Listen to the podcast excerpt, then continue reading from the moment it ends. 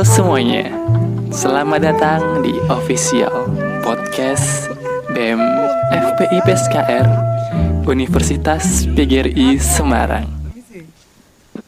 Podcast kali ini bernamakan Kedai Orle FPPSKR yang memiliki kepanjangan yaitu kegiatan diskusi Ormawa Lemawa FPPSKR. Kedai Orle FPPSKR dicetuskan oleh Departemen Penalaran dan Kreativitas. Diskusi kali ini akan lebih santai dan berbeda. Kita akan mengambil tema-tema yang sedang viral di luar sana, mengambil tema back to basic dan self improvement.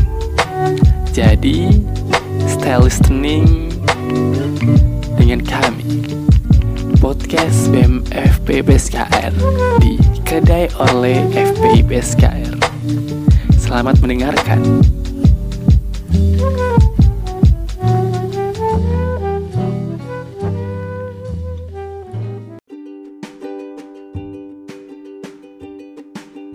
Ya, selamat sore bersama saya Kakak Saraswati di Kedai Orle FPI PSKR. Nah, sore-sore gini sambil mendengarkan podcastnya dari BEM FPI PSKR nih, paling enak ngapain nih? Tentunya ditemani secangkir teh hangat sekaligus menikmati senja di tepi laut. Eits, tapi jangan dulu ya guys, di saat ada pandemi COVID-19 yang sedang guncang ini. Tetap stay di rumah, jangan ke mana-mana nih, kecuali ada keperluan penting. Dan jangan lupa guys, tetap bawa masker, tapi bukan masker komedo ya, hehe. Oke, langsung saja ya ke tema pembahasan kali ini, yaitu peran organisasi mahasiswa dan lembaga mahasiswa saat pandemi COVID-19. Nah, siapa nih narasumber kita kali ini? Tentunya dari Bapak dosen kita sendiri, dari fakultas kita sendiri, dari Prodi Pendidikan Ekonomi, yaitu Bapak Mahmud Yunus, Sarjana Pendidikan Magister Pendidikan. Nah, sebelum tanya-tanya kepada Bapak, boleh nih Pak Yunus memperkenalkan dirinya terlebih dahulu Pak, biar lebih akrab gitu Pak. Hehe. Barangkali juga dari teman-teman ada yang sekedar tahu Bapak tapi nggak tahu seluk-beluknya Bapak. Hehe. Oke Pak, saya persilahkan untuk memperkenalkan dirinya terlebih dahulu. Perkenalkan, nama saya Mahmud Yunus, biasa dipanggil dengan Pak Yunus. Saat ini saya mengajar di program studi pendidikan ekonomi dan saat ini saya sedang menempuh pendidikan S3 sedang uh, disertasi dan mempersiapkan untuk aji, ujian tertutup. Terima kasih. Wah, keren sekali. Semoga cepat mendapatkan gelar S3-nya ya, Pak. Dan saya doakan nih, semoga ujiannya lancar dan lulus sehingga Bapak mendapatkan ilmu yang barokah dan bermanfaat. Ya, terima kasih. Ini kalau tidak ada uh, pandemi COVID-19, rencananya bulan ini saya ujian draft, bulan Juni ujian tertutup dan bulan Juli ujian terbuka. Tapi ya uh, mungkin harus mundur dan tidak apa-apa. Ya, terima kasih. Ini kalau tidak ada uh, pandemi COVID-19, rencananya bulan ini saya ujian draft, bulan Juni ujian tertutup dan bulan Juli ujian terbuka. Tapi ya uh, mungkin harus mundur dan tidak apa-apa. Yang sabar ya Pak. Oh iya, mengingat kembali tema kita nih, ada peran organisasi. Nah, kalau bicara mengenai peran organisasi nih, kalau boleh tahu Pak, apa aja nih yang Pak Yunus dulu pernah ikuti waktu jadi mahasiswa? Bisa sharing-sharing dulu gitu ke teman-teman.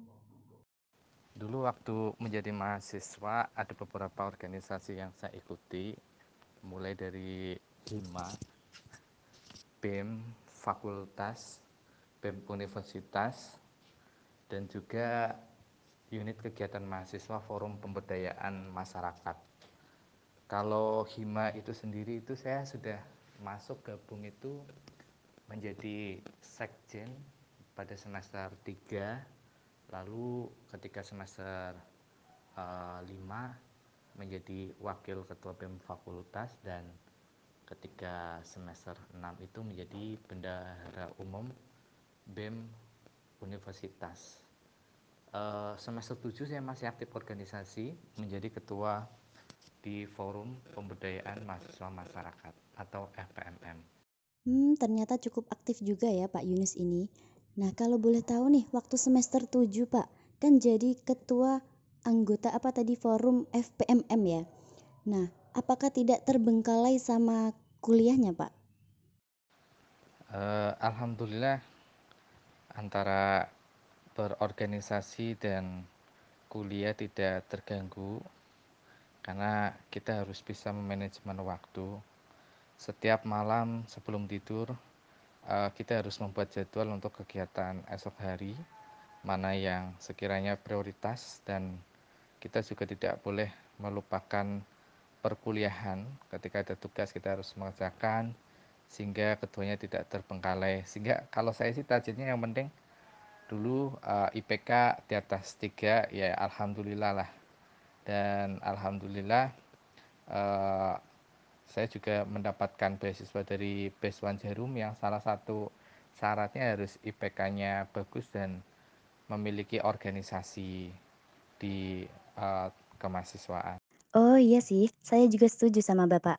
Nah, teman-teman, jadi kalau kita mengikuti organisasi di kampus, kalau tidak ingin kuliahnya terbengkalai, maka jalan satu-satunya adalah pintar-pintar memanage waktu. Betul begitu kan Bapak? Oke, saya rasa cukup ya teman-teman untuk mengenal narasumber kita ini. Nah, selanjutnya langsung aja ke tema pembahasan kita, yaitu peran organisasi mahasiswa dan lembaga mahasiswa saat COVID-19. Langsung ke pertanyaan pertama ya Pak. Dari Moh Ramli, Prodi Pendidikan Ekonomi kelas 6A.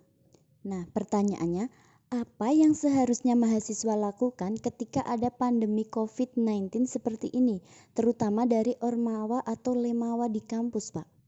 Menurut Bapak itu apa yang seharusnya dilakukan mahasiswa, Pak? Kalau bagi mahasiswa biasa, uh, taati peraturan dari pemerintah, yaitu untuk bisa tetap di rumah dan tidak keluar ketika tidak ada hal yang sangat mendesak. Tapi bagi seorang mahasiswa, seorang aktivis eh, mahasiswa yang aktif di organisasi kemahasiswaan atau lembaga kemahasiswaan, maka tidak hanya seperti mahasiswa biasa yang tetap di rumah, tapi memikirkan bagaimana caranya bisa ikut andil e, membantu masyarakat yang membutuhkan dengan cara misalkan penggalangan dana untuk membeli APD bagi mereka yang membutuhkan atau uh, saudara dari kemahasiswaan bisa membuat ya misalkan masker ya memproduksi masker dan di diberikan kepada orang-orang yang memang membutuhkan. Jadi ada kontribusi nyata mahasiswa yang aktif organisasi dengan menghadapi pandemi COVID-19 yang membutuhkan bantuan atau uluran tangan dari berbagai pihak untuk untuk bisa Eh, menyelesaikan permasalahan ini. Organisasi mahasiswa juga bisa berkontribusi dengan membuat uh, video yang bisa dibuat di rumah kalau me kalau memang tidak memungkinkan untuk bisa berkumpul. Jadi bisa membuat video yang bisa diedit di rumah atau membuat uh, foto himbauan yang bisa dibuat dari rumah untuk uh, menghimbau masyarakat untuk bisa uh, social distancing, menjaga jarak dan berperilaku sehat untuk mencegah penyebaran virus corona. Itu yang bisa dilakukan oleh seorang aktivis aktif organisasi. Kalau memang tidak bisa berkumpul, menghimpun dana dan menyalurkan dana, ada banyak hal yang bisa dilakukan dari rumah. Tentunya dengan bisa tetap berkoordinasi dengan teman-teman anggota dari organisasi. Jadi sebagai ormawa atau lemawa di kampus, selain dengan di rumah saja, kita juga bisa aktif ya Pak. Seperti yang kita ketahui bahwa aksi nyata butuh sebuah gerakan bukan sekedar himbauan. Uh, saya mau tanya nih Pak, jadi program kerja apa yang seharusnya dilakukan oleh ormawa atau lemawa di kampus agar tetap berkontribusi, sedangkan kondisi lagi seperti ini Pak?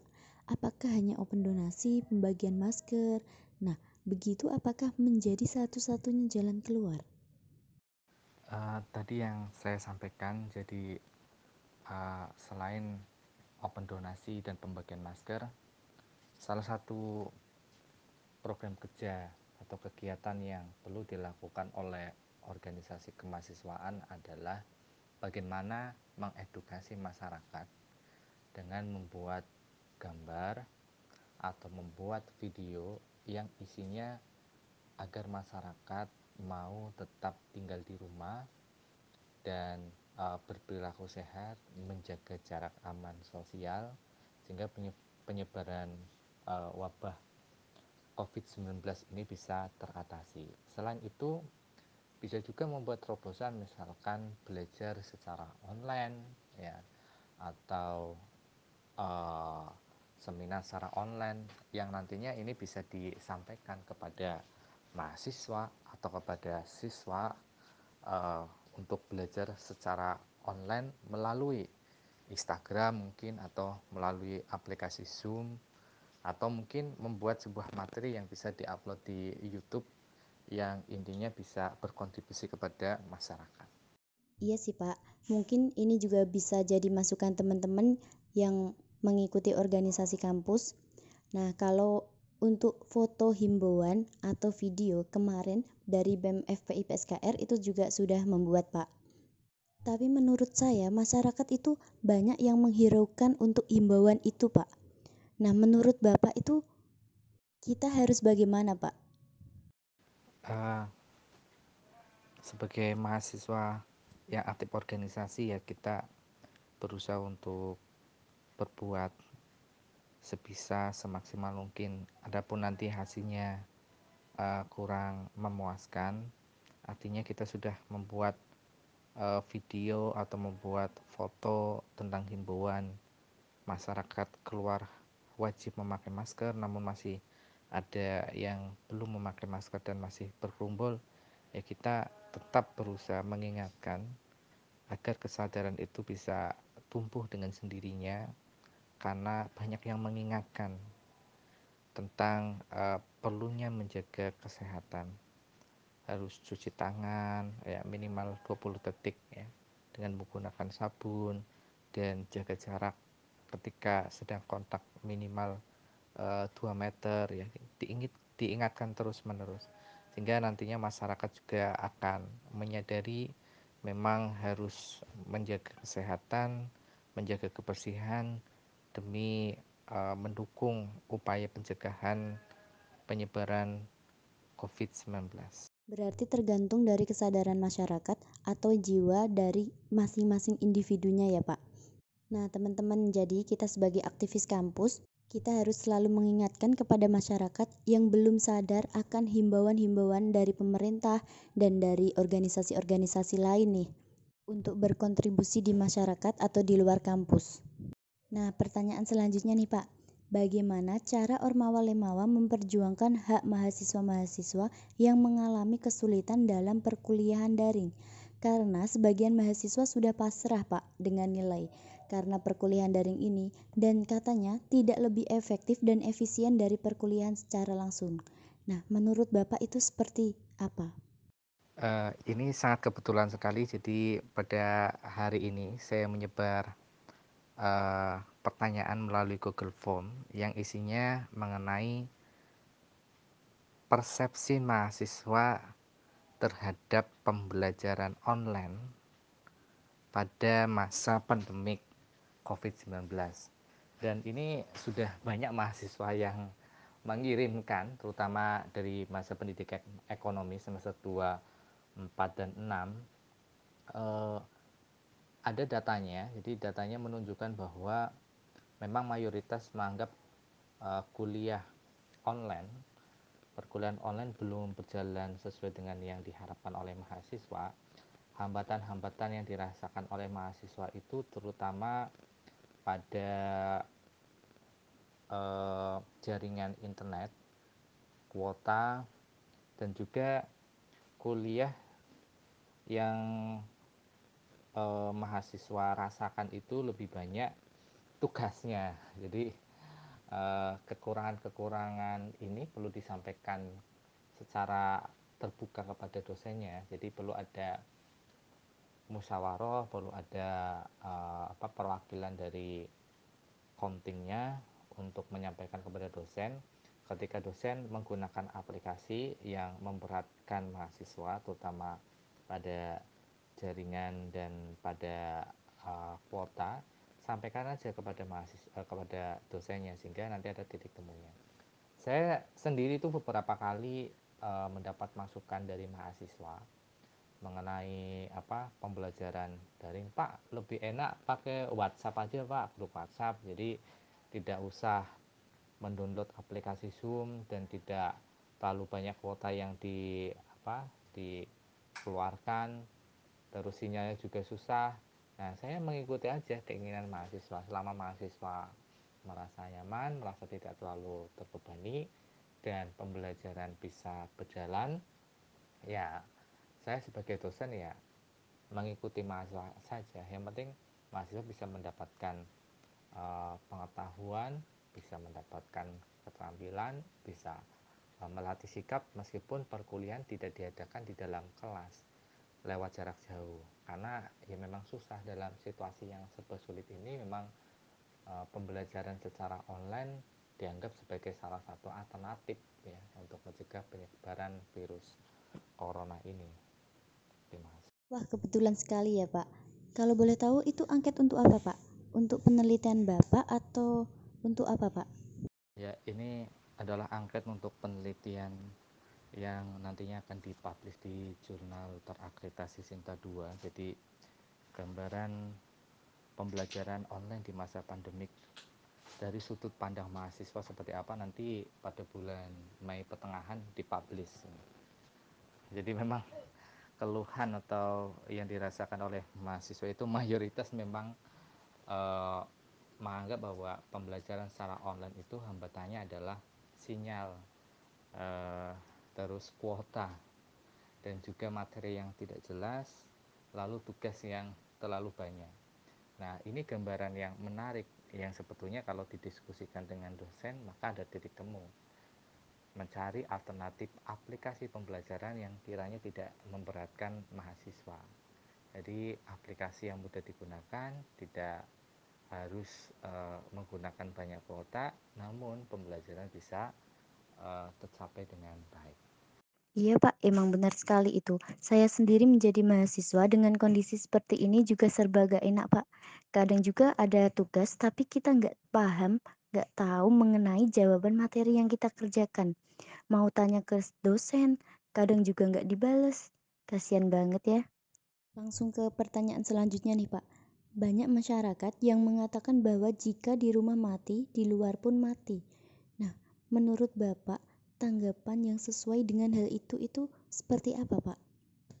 sih sebagai seorang manusia kita harus berikhtiar, harus optimis, jadi tidak berpasrah bukan berarti ketika di dalam rumah nanti kita kelaparan, tidak ada pendapatan dan lain sebagainya. Jadi meskipun di dalam rumah saya yakin kalau ekonominya menengah atau ke atas masih ada uh, simpanan atau uang yang bisa digunakan. Kalau yang ekonominya menengah ke bawah itu kan pemerintah memberikan bantuan kepada masyarakat baik melalui program uh, keluarga harapan PKH maupun bantuan sembako atau bantuan uang e, tunai yang itu bisa dipergunakan dalam bertahan hidup ketika tidak keluar rumah atau tidak bekerja atau bisa bekerja di rumah. Kalau memang situasinya sangat mendesak harus keluar rumah, maka taati protokol yang dibuat e, oleh pemerintah, jaga jarak, menggunakan masker, e, lalu cuci tangan, sehingga meskipun keluar itu aman. Dan keluar itu bukan sesuatu yang untuk uh, sesuatu yang tidak bermanfaat. Misalkan hanya kumpul-kumpul hanya nongkrong-nongkrong apalagi tidak menggunakan masker dan tidak jaga jarak. Nah itu yang sangat dilarang oleh pemerintah jadi kita sebagai manusia kita nggak boleh egois kita harus memikirkan juga uh, kepentingan orang lain sama-sama menjaga kesehatan Nah, iya, jadi intinya yang terpenting kita harus usaha. Usaha ini dalam arti menaati himbauan dari pemerintah misalnya.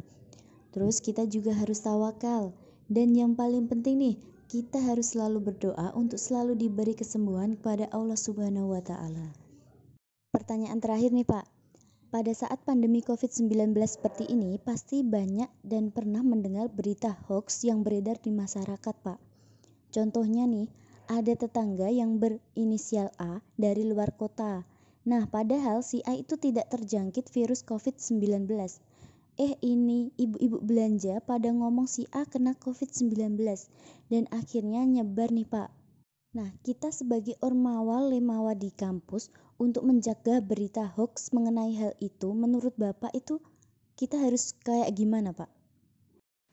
Sebagai mahasiswa yang aktif organisasi, sikapnya dalam menghadapi berita hoax di tengah pandemi penyebaran virus corona COVID-19 ini adalah bagaimana caranya yang pertama mengedukasi diri sendiri jadi membiasakan mahasiswa ketika mendapatkan berita jangan ditelan mentah-mentah atau jangan dipercaya secara cuma-cuma harus di cross check cross check ke eh, berita-berita yang sifatnya meyakinkan atau portal-portal yang uh, berkaitan dengan pemerintah. Seperti kalau di Jawa Tengah itu ada uh, Jateng COVID-19. Kalau di tingkat nasional itu ada uh, COVID-19 Go ID. Artinya silakan buka website dari pemerintah untuk mengecek berita uh, yang berkaitan dengan COVID-19 apakah ini benar atau hoax ketika ada pemberitaan misalkan di masyarakat ada salah satu orang yang baru pulang dari Jakarta dan dituduh sebagai uh, seorang yang terinfeksi virus corona maka perlu mengedukasi ke masyarakat untuk mengecek ke berita-berita. Sekarang saja kalau ada yang positif satu di satu daerah itu pasti sudah diliput oleh media online. Uh, di Tegal saja itu uh, humasnya itu selalu up to date melalui kanal Facebooknya, uh, portal beritanya sehingga masyarakat akan mengetahui penambahan jumlah virus, uh, penambahan jumlah yang terinfeksi virus corona, uh, berapa jumlah PDP di mana desanya, berapa jumlah OTP di mana desanya sehingga tidak ada prasangka atau hoax. Dan juga perlu mengedukasi kepada masyarakat bahwa sebetulnya kita meskipun jaga jarak dengan yang terinfeksi dengan virus corona bukan berarti menjauhi. Selama sama-sama menjaga protokol kesehatan pencegahan virus corona ya insya Allah tidak akan tertular jadi selama masyarakat mau menggunakan alat pelindungan diri mau menggunakan masker cuci tangan, tidak menyentuh wajah, masih bisa berkomunikasi atau kontak dengan yang terinfeksi virus corona dengan jaga jarak minimal 2 meter. Oke, siap Bapak. Terima kasih untuk sharing-sharingnya hari ini dan semoga sharing-sharingnya hari ini bisa menambah wawasan mahasiswa, khususnya untuk Lemawa Ormawa di Universitas PGRI Semarang.